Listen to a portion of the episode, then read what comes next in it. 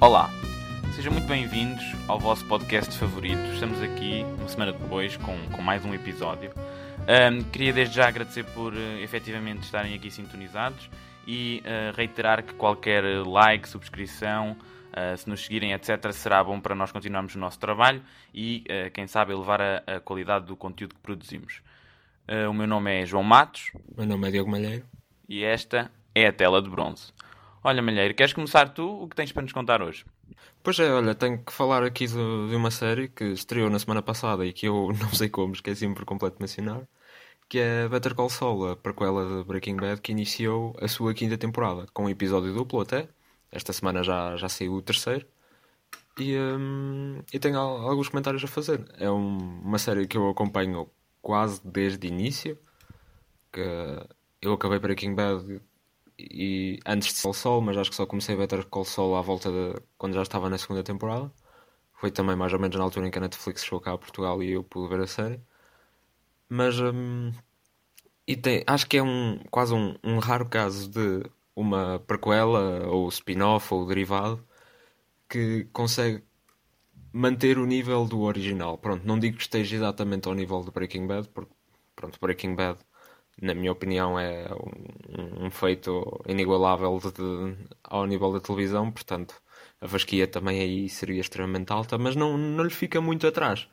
Consegue. Hum, e o que, mais, o que mais admiro é que consegue ter esta qualidade sem, sem se focar demasiado no fanservice e nas coisas que já foram estabelecidas antes. Foca-se a contar a sua própria história, mesmo partilhando elementos com, com o original, que tem até vindo a, a tomar mais protagonismo a partir da terceira, quarta temporada.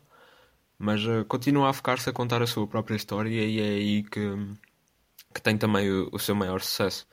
Uh, à mesma forma que Breaking Bad, Better Call Saul tem melhorado a cada temporada e a quinta começou com muita força e estou muito interessado para ver o que vem a seguir. Esta também é a, é a, penúltima temporada da série, portanto vamos lá ver o que é que, o que, é que nos espera no, nos últimos capítulos da história do Jimmy McGill.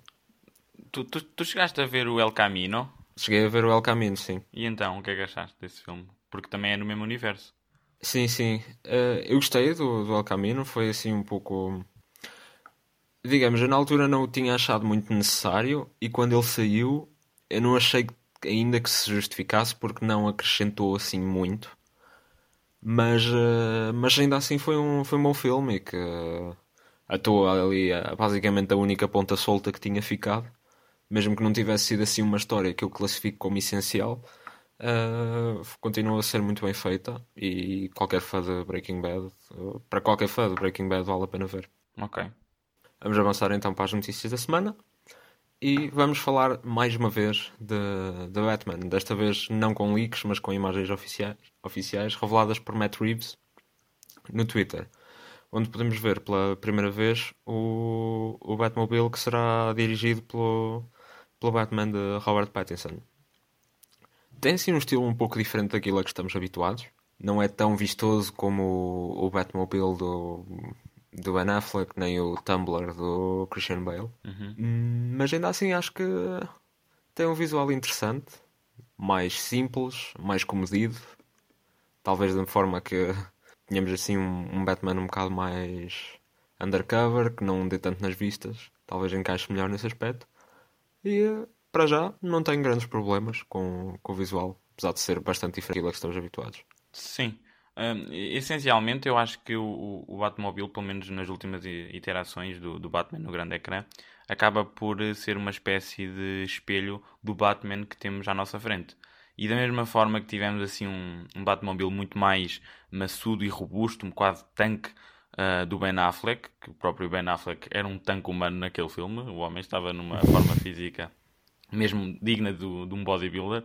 Um, acho que este aqui também, da mesma maneira que o Robert Pattinson também está numa, numa forma física muito mais uh, atlética, digamos, o próprio Batmobile também espelha isso, uh, sendo um pouco mais uh, simples, mais assim, com um design um bocadinho mais, como é que eu ia dizer, mais suave, ao mesmo tempo mais mais específico à personagem em si de, desta interação. E eu acho que isso é muito interessante porque revela que, uh, neste caso, o, o, departamento de arte do filme está também a trabalhar muito perto uh, à partida com os senhores que estão a produzir a narrativa, o que à partida é sempre interessante. Uh, continuando então agora no mesmo registro de notícias, neste caso super-heróis, um, vou agora falar de uma notícia que uh, uh, se reporta a Christian Bale, ele próprio que também foi Batman, na altura na trilogia do Christopher Nolan, e que agora será vilão em Thor Love and Thunder. Uh, vai, vai, estar então num papel de antagonista ao Deus do Trovão. este filme vai ser realizado e escrito por Taika Waititi, e hum, eu acho muito interessante que o Christian Bale tenha aceito este papel, porque ele tem um track record uh, imaculado e praticamente impecável nos últimos anos. Ele, ele, escolhe os seus projetos com muita, muita calma e cautela e hum, nota-se no, nos projetos que têm que ele os escolhe para terem um certo nível de qualidade que já esperamos quando vemos um filme com o nome do Christian Bale lá, lá colocado. Uh, como vilão, espero que não seja só para uma vez. Espero que seja que a Marvel comece a tratar os seus vilões como tratou o Thanos, assim como algo que já uh, apareça uh, numa história assim de dois, dois três um, filmes, como também trata os seus heróis. E a minha previsão, ou talvez o meu wishful thinking, é que ele fosse o Mephisto, porque eu vi uma, uma imagem do Boss Logic, um edit muito interessante, e eu achei, epá, realmente Christian Bale vai ser o Mephisto. Uh, o filme está marcado para novembro de 2021 e hum, parece-me que é, acabou de se tornar mais interessante. Pronto, eu não faço a menor ideia de quem é que o Christian Bale vai interpretar. Uh, agora acho mais piada ao, ao próximo capítulo de atores da DC que foram para a Marvel. E, e não só, quase que agora quase tudo, tudo que é ator acaba por parar na Marvel. Estamos vindo com o crescimento do universo cinemático, temos vindo cada vez números maiores a aparecer nos filmes. Portanto, mantendo uhum. ainda Thor, basta lembrarmos da Kate Blanchett como Hela. Um, sim, seria, pronto, apesar de não saber quem é que ele vai interpretar, seria bom ver o Christian Bale mais do que uma única vez, mas a Marvel não tem propriamente o melhor track record nesse aspecto, tendo em conta que a maior parte, a esmagadora maioria até dos seus vilões são aparecem uma vez e, e estão arrumados, e principalmente sendo assim um ator de nome maior, talvez seja mais complicado Sim. Uh, em termos de, de scheduling e tê-los presos durante vários filmes, mas e se calhar o que o atraiu nem foi ele aparecer em 3 ou 4, é mesmo estar neste. neste. e tornar um filme e criar um bom, uma boa personagem. Exato. À partida será isso. Uh... Mas pronto, resta só esse, esse desejo. Sim, mas uh, este filme está, está em boas mãos. Portanto, Taika Waititi.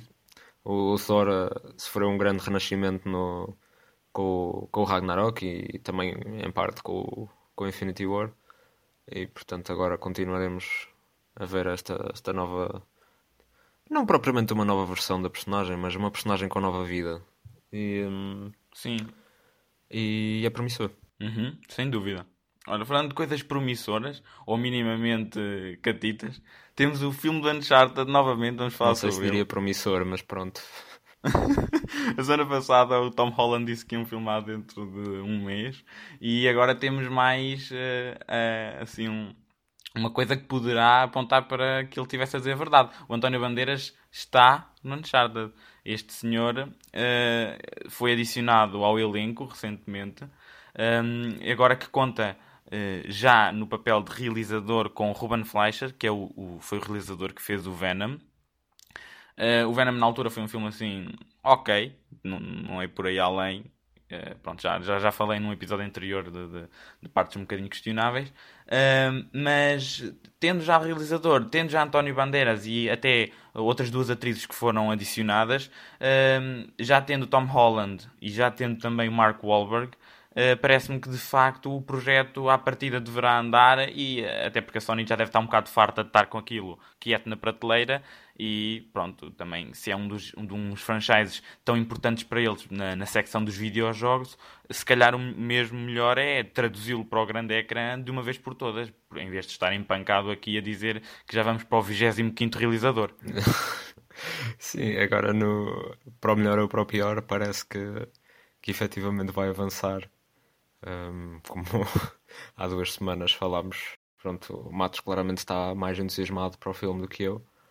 E Hell yeah. apesar disto, vá, as minhas expectativas não se alteraram. Uh, pronto, António Bandeiras é um, é um ótimo nome, gosto do ator, não vi o Venom, portanto não tenho nada a dizer acerca do, do realizador, mas pronto, resta aguardar. Agora que temos o ator que dava a voz do, do Gato das Botas, possivelmente a fazer de vilão. Sim, se calhar vai ser vilão. Se calhar vai ser vilão. O tempo dirá, tendo em conta que o filme está agendado para março do próximo ano, se não estou em erro, Uhum. a ver se não perde mais um realizador, tendo em conta que este. ah, acho que em números realistas é para aí o sexto ou o sétimo. Eu acho que este não dá porque este já está muito próximo da data. Este agora está lá. Sim, a não ser que. Também não, não, não seria Não. a primeira vez que, que se veria um realizador assim a desaparecer numa fase tão Sim, avançada. Mas, mas esperemos que não.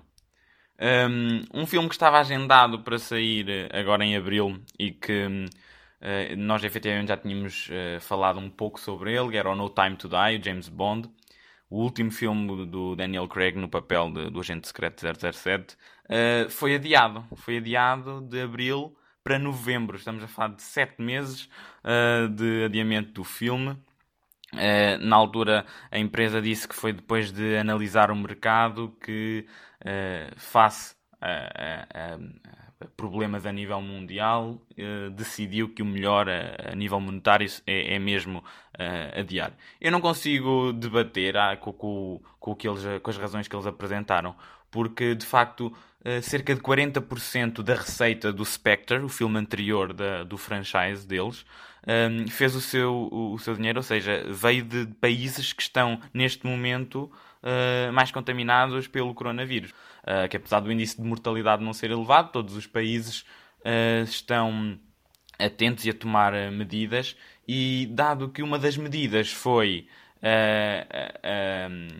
não sei, não sei se é proibição, mas digamos que uma forte advertência para evitar uh, que, que malta se reúna em locais públicos, como por exemplo a ida ao cinema, não faz sentido do ponto de vista financeiro lançar um filme deste calibre, um blockbuster cujo papel principal é efetivamente fazer dinheiro, dado que eles uh, já, já lá meteram, um, e pronto, adiaram-no. Agora, à partida, eles terão perdido dinheiro, portanto, não foi uma decisão de ânimo leve, até porque já saíram trailers, já saiu também a música oficial uh, da Billie Eilish, portanto, eles estavam aqui a criar um momento, até mesmo a nível de uh, pessoal que estava a falar, uh, antecipação, buzz, etc. E pronto, tiveram de decidir. Uh, fico um pouco triste porque já o queria ver, mas compreendo completamente a decisão. O que pensas? Uh, sim, os, pronto, os motivos são, uh, são, são compreensíveis, realmente é, um, é, uma pena que assim seja, mas pronto, não, não há nada a fazer e, e será pelo melhor. Um, sim, efetivamente também não terá sido uma decisão tomada de ânimo leve pela MGM, que terá, com isto, de acordo com o Hollywood Reporter, poderá perder à volta de 30 milhões de, de dólares, que é imenso dinheiro, mas também fazem na esperança de, de, ganhar mais dinheiro numa estreia em novembro. Bom, para animar um pouco os ânimos, ok, passa a redundância. um, sabes que filme é que está previsto para abril e que não foi adiado? Uh... Pelo menos não agora. Não, mas conta lá. Eu já não me lembrava da existência deste filme que sai para o mês, que é o The New Mutants. Ah, pois é. Isso também já não era suposto sair quando eu ainda era apenas um bebezinho? uh, sim, acho esta é, é, é, a piada de. Estamos todos à, à espera para aí há 3 anos que se saia o filme. Já tivemos não sei quantas datas de lançamento e agora que o filme está prestes a sair, ninguém sabe que ele existe porque não há marketing, não há nada. E por acaso eu vi isto e achei que seria engraçado comentar. Mas uh, num tom um pouco mais sério, outros filmes que, apesar disso, não, não vão ser adiados, já foi confirmado, pelo menos para já que não serão, é o, A Viúva Negra e o, e o Velocidade Furiosa. Para já mantêm-se firmes na sua, na sua data de estreia. Por causa da Family. Há... O Corona não ataca a Family, disse o Vin Diesel. um, olha, agora passando para a secção de trailers da semana, assim, aqueles que selecionámos.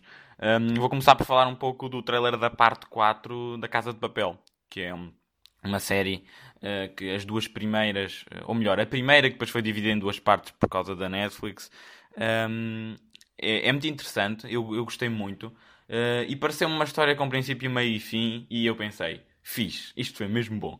Depois, a Netflix, claro, viu a audiência aumentar e decidiu, e naturalmente, uh, pedir mais episódios, pedir mais criação. Tudo bem, criaram ali uma, uma narrativa para a parte 3, que apesar de ser um pouco inferior à primeira, nota-se claramente, uh, que aquilo era só para ser uma, mas eu gostei, acho que é bom, acho que é competente, e terminou num, num cliffhanger que tu, pronto, efetivamente sabias que a, que a parte 4 vinha. Uh, queria também dizer que na, na, na parte 3 é, é, a única série que até hoje me fez não gostar de uma grávida. É incrível como, como é que eles fizeram isso, mas tudo bem. Uh, eu tenho aqui uma previsão, faço a terminar de ver uh, o trailer da, da, da parte 4, que é, eu acho que a Tóquio narra porque é a única que sobrevive. A Tóquio é uma personagem que está a narrar desde a primeira parte. E ela está sempre a contar aquilo no passado e é a única que narra até hoje. Agora, depois de ver o, o trailer da, da, da, parte 4, eu acho que ela só está a narrar efetivamente porque todos morreram, e, ou foram exilados ou presos, e ela é a única que sobrevive. Pronto, esta é, é a minha previsão. Daqui a um anito ou dois eu venho para aqui e digo. eu realmente acerca disso não posso comentar nada, que eu sou uma das três pessoas no mundo que ainda não viu lá a Casa de Papel. Mas podem, podem perseguir-me com as foices e com todos os utensílios agrícolas que quiserem, eu não tenho medo. Um, mas pronto, passando para uma série que se calhar também pouco mais de três pessoas veem, mas que deviam efetivamente ver mais, é Ozark, que foi lançado o trailer da sua terceira temporada. Que, para quem não conhece, uma introdução breve, é uma série protagonizada por Jason Bateman, que é bastante conhecido pelos seus papéis em comédias, mas que está longe de ser uma comédia. É um misto de um drama familiar com uma série de crime, com, neste caso é à base da em que a personagem do, do, Jason Bateman tem que fazer a lavagem de dinheiro para um cartel de droga. E foi uma série que, quando lançou, na primeira temporada, teve alguns problemas de identidade, digamos assim, porque. Hum... Todos temos. porque era bastante familiar com outras séries do género, tinha bastantes tropes conhecidas, não, não se destacava talvez muito nesse universo, mas com a segunda temporada ganhou bastante mais força e, e mostrou que veio para, para ficar, que tinha uma história para contar e que era diferente daquilo que tínhamos visto. E agora a terceira parece que simplesmente vai expandir nisso. O trailer foi bastante enigmático, interessante, parece que vai tudo correr mal para, para a família do, dos Bird. E, hum, eu estou bastante entusiasmado porque eu gostei bastante das primeiras duas temporadas de Ozark e acho que é uma série que mais pessoas deviam ver porque tem efetivamente qualidade, apesar de ser um pouco underrated e underappreciated, não é uma série muito falada. Mas, é, é, é mas seria merecedora se, se fosse. Estou bastante entusiasmado para ver o que é que eles fazem esta temporada, como se viu do trailer e da forma como acabaram as coisas na segunda temporada, o que é que eles fazem com a dinâmica da, da personagem da Laura Linney, que é a mulher da personagem do Jason Bateman, com, pronto, agora com, com a personagem de Jason Bateman, que tem sido a par, o que mais, o mais tem diferenciado uh, a série de outras séries que misturam família com, com crime, é, é, essa dinâmica. Mas não vou falar muito mais para não dar spoilers para alguém que nunca tenha visto. Pois, eu nunca vi, obrigado por pensares em mim. Vê, vale a pena. Ok, eu tento, assim que tiver tempo, vou... era uma que já estava no meu radar. Olha, só quero dar destaque, já que falei do Jason Bateman, que ele eh, impressionou-me bastante como ator em algo mais sério, mas também impressionou como realizador. Ele realiza alguns episódios da, da série e, e alguns dos episódios que ele realiza são efetivamente os melhores episódios da série até agora. E uh, era assim um, um, talento, na minha, a meu ver, inesperado na, na realização e que realmente Sim, senhor. Parabéns. Depois de eu ver o Bradley Cooper a realizar um filme daquele calibre no, no, no A Star is Born, eu já não estou surpreendido quando atores realizam com grande qualidade. Pronto, mas estamos a falar de um ator que vem principalmente das comédias a realizar uma série de drama e crime. Eu sei, mas sabes também que tradicionalmente os atores da comédia são uh, das pessoas mais inteligentes. Sim, sim, sim, claro, claro. Simplesmente é, é muito diferente do que estamos habituados. Sim, sim. Bom, avançando para outra série teve um trailer esta semana, é Penny Dreadful, City of Angels, a sequela barra spin-off da, da série Penny Dreadful que terminou há. Ui, já foi para aí há 3 anos, se calhar. Que esta, esta sequela já, já é o segundo trailer que, tem, que temos aqui e foi um trailer bastante interessante. Uh, Nota-se que vai ser uma, a sequela vai ser muito diferente da série original porque, hum, pronto, enquanto a original se passava em Londres, na, na era vitoriana, e tinha um estilo muito gótico, agora passamos para Los Angeles, a no final dos anos 30. É um, é um cenário completamente diferente, e portanto há aí um pouco o choque de estarmos habituados a, um, a toda a inspiração gótica que as primeiras três temporadas tinham, agora vai-se alterar radicalmente, mas parece que ainda mantém um pouco o espírito do mistério, com algum terror, influência por, um, por histórias assim classicamente associadas a, ao terror e a essa era gótica, como é o caso de coisas que eles abordam na, na primeira temporada, como é o Frankenstein, Dorian Gray, uh, o Dr. Jekyll and Mr. Hyde, tem assim vários esses elementos e agora estou interessado para ver o que é que eles fazem um, num, num setting mais apesar de ainda ser no passado mais moderno, que é a Los Angeles de 1938. E pronto, e que inspirações é que irão tirar? Uh, do destaque, aqui uh, temos Natalie Dormer num dos papéis principais. Sim, neste trailer deu bastante destaque à, à personagem dela. E estou muito curioso para ver o que é que ela faz, principalmente porque ela vem substituir, entre aspas, a, a Eva Green, que se destacou muito na, nas primeiras três temporadas também no papel principal. Agora será ela a sua sucessora e estou muito curioso. Bom, sei que tu não vês Penny Dreadful, mas sei que gostas da Natalie Dormer. Gosto, sim, senhor. E também gostas de uma coisa que é eu falar do Witcher todas as semanas. Sim. Portanto, como esta semana ainda não falei, posso dizer que agora anda a circular um rumor que a Natalie Dormer possa estar na próxima temporada, tendo em conta que ela foi vista com o Henry Cavill no, nos sets de filmagens da segunda temporada. Mas pronto, como não é uma notícia confirmada e eu simplesmente tenho uma doença e tenho que falar do Witcher a todas as oportunidades, é compreensível. Não me vou alongar muito mais antes que o, antes que o Matos me bata. Um, vamos agora iniciar uma secção que eu estou bastante entusiasmado, onde finalmente podemos falar eh, sobre videojogos, o que justifica aquela introduçãozinha que diz que falamos ocasionalmente de videojogos. Por isso. Por acaso não sei se disseste isso hoje. Hoje não disse, mas está lá escrito. Está escrito na descrição do podcast. Um, então, uh, recentemente saiu o trailer do Ghost of Tsushima, o story trailer. Um, este é um, é um, um jogo que uh, é produzido pela Sucker Punch e foi confirmado o lançamento a 26 de junho de 2020. É uma história cheia de intriga, honra, tem muita ação, passa-se no Japão feudal e eu achei, vi o trailer eu achei o trailer belíssimo. Nota-se que está claramente a elevar ao máximo as capacidades que a PlayStation 4 ainda tem para oferecer nesta fase final da sua vida. Um, eh, estou mesmo entusiasmado. Penso que, hum, como, como jogo, eh, quase que parece um filme. É, é, daquele, é daqueles jogos que, claramente, como exclusivo da PlayStation, uh, pronto, a própria PlayStation tem, ao longo dos tempos, uh, tem sido conhecida por uh, exclusivos de, de grande qualidade e é, é, praticamente o que vende a consola, não é os, os, gráficos espetaculares, não é um excelente comando, eh, sei lá, não é um, um, grande poder de computação, é precisamente uns 3, 4 exclusivos por ano com qualidade a saírem para a consola, focados em histórias com, com, com, com narrativas muito interessantes, personagens dinâmicas, etc. E isto uh, parece-me ser uma adição merecedora ao meu catálogo da PlayStation 4. Por isso uh, estou muito entusiasmado. Vem mesmo próximo do meu dia de anos. Está mesmo a calhar. O que é que pensaste do trailer quando o viste? Pois tens que dar aí um bocado de, a dizer que vem perto do teu aniversário, que é para, para ver se alguém te manda isso na caixa de correio, não é? Exatamente. Sony, estás a ouvir? um, olha, este é o Ghost of Tsushima é um jogo que eu tenho acompanhado basicamente desde que ele foi anunciado, porque eu sou um fã do trabalho da, da Sucker Punch acompanhei basicamente todos os grandes títulos deles. Joguei a trilogia Sly Cooper, uh, joguei Infamous. Uh, ironicamente só não joguei o primeiro Infamous, mas, mas joguei os outros. E desde o Infamous Second Son e do First Light, que é a expansão, em 2014 tivemos um grande silêncio acerca do que é que a, a Sucker Punch estaria a trabalhar. Seria uma nova propriedade intelectual, seria mais uma sequela de Infamous.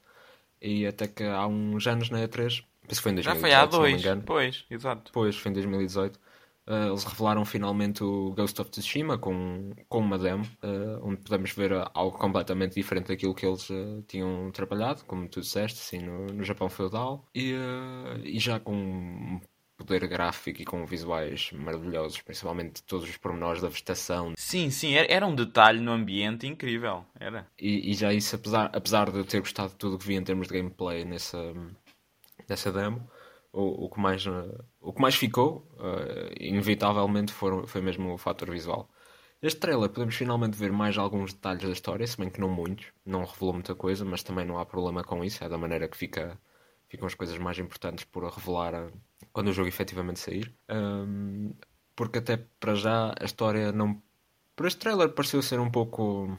Sem querer ser mauzinho, um pouco genérica, talvez. Não estou a dizer que vá ser, mas por este trailer é o o guerreiro que se destaca no meio dos outros todos e tem que se levantar. Para... Sim, mas a mim parece-me que tem mais uh, do, que, do que parece. Aquele primeiro de todos, lembras-te quando existe aquela traição? Isso era, parece muito interessante. Sim, exatamente, é o que eu estou a dizer. Pode ter mais do que parece e eu estou confiante que possa ter mais do que aquilo que pareça. Sim. Pela forma como foi apresentada neste trailer, uhum. uh, se calhar leva-me a pensar que a narrativa possa não ser o ponto mais forte deste jogo. Até porque a Sucker Punch não é propriamente conhecida pelos seus feitos a nível da narrativa. Mas uh, em termos de gameplay, certamente será impecável. E, e, a narrativa também, mesmo assim, acho que será boa. Não, não estou a querer ser demasiado negativo porque eu continuo bastante entusiasmado para o jogo. Que será em junho, tal como disseste, uh, logo um mês a seguir ao The Last of Us Part 2. E só tenho isso a dizer. Ai a carteira. Mas pronto. Bom, já que falei no, no The Last of Us, esta semana saiu uma notícia inesperada, mas curiosa, que foi confirmar que o uh, Neil Druckmann, o, o, diretor criativo do, do The Last of Us, está em cooperação com a HBO e com o criador de Chernobyl, Craig Mazin, para criar uma série de The Last of Us. Esta notícia vem assim um pouco do nada. Nós sabíamos já há uns anos que andavam, a Sony andava a trabalhar num filme do The Last of Us, também envolver o Neil Druckmann, mas o filme já não vai acontecer. E será então substituído por esta série da HBO, que irá adaptar pelo menos a história do primeiro jogo. Não sabemos se depois eventualmente irá adaptar a de segundo ou não, nem quando irá sair, pouco sabemos, só sabemos que irá adaptar a história. O que é que achas disto? Olha, eu, eu quando vi fiquei genuinamente surpreendido. Primeiro porque ainda não tinha saído o segundo jogo e depois porque estamos a ver algo que, corrige-me se estiver errado, mas parece-me uh, muito uh, pioneiro, porque estamos a falar de um senhor que é um, o diretor criativo, Neil Druckmann, como referiste, que trabalhou uh, no The Last of Us, criou The Last of Us, realizou o The Last of Us, fez a motion capture com os atores e agora está a fazer um, uma viagem cross-platform, onde ele sai da sua zona de conforto, digamos, e para trabalhar como um, eh, penso que é escritor, não é? Produtor executivo, não? Uh, sim, acho que ele vai. Eh, por acaso, não sei se ele irá escrever ou não, mas, uh, mas penso que é possível. Exato, vai qualquer estar, das maneiras estará. Vai estar a acompanhar uh, intimamente relacionado. Exato. Acho que é algo muito interessante. Eu, eu gostei muito do, do The Last of Us. Esse é, é assim: a Naughty Dog, que é a empresa que criou o Uncharted, como já falámos antes, também criou o, o The Last of Us. É, é a empresa que faz os jogos para a PlayStation que mais fácil se traduzem, pelo menos em conceito, para um, um registro cinematográfico, seja ele na TV, seja ele na, nos filmes. Uh, acho que o The Last of Us, como série, não podia ser mais perfeito, porque há muito naquele jogo que pode ser facilmente adaptado para uma série, facilmente explorado, e ainda pode ser uh, até mesmo. Um, ehm, ele pode, tendo o Neil Druckmann, ele pode uh, querer ir por caminhos até que eles não enveredaram no próprio jogo, ou seja, expandir no que já foi criado. Uh, se bem te lembras, o primeiro jogo um, é passado e dividido em secções por um, estações do ano. Sim, sim, sim. O primeiro jogo era, por acaso, ia comentar isso que tem uma estrutura, mesmo dentro das próprias estações do ano, tem uma estrutura um pouco episódica. Por exemplo, o verão, que é o maior capítulo do, do jogo todo, tem vários momentos. Tem, por exemplo, os momentos iniciais com a Tess, depois tem aquela parte em que eles estão sozinhos, depois vem o Henry e Sam. Tudo isso é bastante episódico e acaba por, uh, Sim. Dá para fazer uma divisão natural das coisas. O, o, o, que eu acho que era interessante é, ainda não sabemos os episódios, mas imagina que eles fazem uma a minissérie e fazem de, sei lá, por hipótese, oito episódios. eles podiam perfeitamente fazer uh, o prime este primeiro jogo em três ou quatro temporadas, se fizerem tipo por estação e, e, e, juntarem. Agora depende da ideia deles, porque é assim, não sei exatamente o tamanho uh, de narrativa do, do, do, segundo jogo, nem se eles, se eles o querem um, explorar aqui. Mas não me parece, duvido que eles tenham feito este, este negócio para simplesmente fazer uma série de 10 episódios e está feito. Acho que a HBO está a fazer séries com muito prestígio, muito sublimes, e não vão agora fazer apenas tipo, sei lá, um one and done deal. Percebes? Percebo. Eu acho que é um pouco. Bom, não estou propriamente a ver o primeiro Last of Us ser adaptado em 3 ou 4 temporadas de 8 episódios, acho que é muito, mesmo com a divisão em, estações. Isso Acho... era só achando que ele fosse acrescentar a explorar sim, ainda mais. Sim, sim, mas não, não sei até que ponto poderemos contar com isso. É assim, este é um anúncio que vem. Hum, o timing é interessante. Porquê? Porque surge numa altura em que pronto, o segundo Last of Us ainda não saiu, mas para além de estar quase a sair, também não nos podemos esquecer que o Last of Us 2 foi adiado e que se não tivesse sido adiado, neste momento já teria sido lançado, na semana passada. E portanto, não sei se essas negociações já estariam preparadas para esta altura antes disso. Possivelmente já, já estariam a decorrer agora para quando não se sabe ao certo e vem assim com um timing interessante. Uh, concordo que duvido que o plano seja fazer uma coisa do one and done. Possivelmente uh, o que eles vão fazer para já é adaptar o primeiro e depois talvez daqui a um tempo adaptar o segundo. Ou então, algo que eu se calhar até gostaria de ver mais, é contarem novas histórias neste, neste universo. Porque. Hum... Sim, eu também não me importava nada disso. Mas repara, imagina que eles fazem a primeira temporada e hum, nessa primeira temporada adotam e fazem o primeiro jogo, mas depois também acrescentam outra personagem que já existe no jogo para contar do ponto de vista dela. Por exemplo, a comandante dos, dos Firefly, a doutora a dos Marlene. Firefly. Estás a ver? Sim. Eu acho que aquilo é muito denso, é, ou melhor, é denso o suficiente para eles fazerem algo que não é rushed e que pode ser assim. Olha, acho que duas temporadas para o primeiro jogo, se calhar. Eu também não sei, porque imagina que eles dizem que é uma minissérie de seis episódios, não é? Nós não sabemos. Sim, nós não sabemos detalhes, mas não, eu, eu acho, pelo menos não me parece que eles devam dividir o primeiro jogo em temporadas. Acho que se conseguem fazer bem numa só. Uhum. Mesmo que acrescentem coisas, porque é necessário, tendo em conta que. São médios diferentes, sim. A alteração meio aqui é, aqui é muito importante e eu mantenho um pouco os comentários que fiz há duas semanas quando, quando discutimos o Uncharted. Falei bastante sobre o, o fator da interatividade se perder quando se muda deste meio, mas eu acho que um videojogo funciona assim mais à base de, de história, funciona melhor quando é adaptado a série do que quando é adaptado a filme. Porque hum, também a série consegue contar uma história mais longa.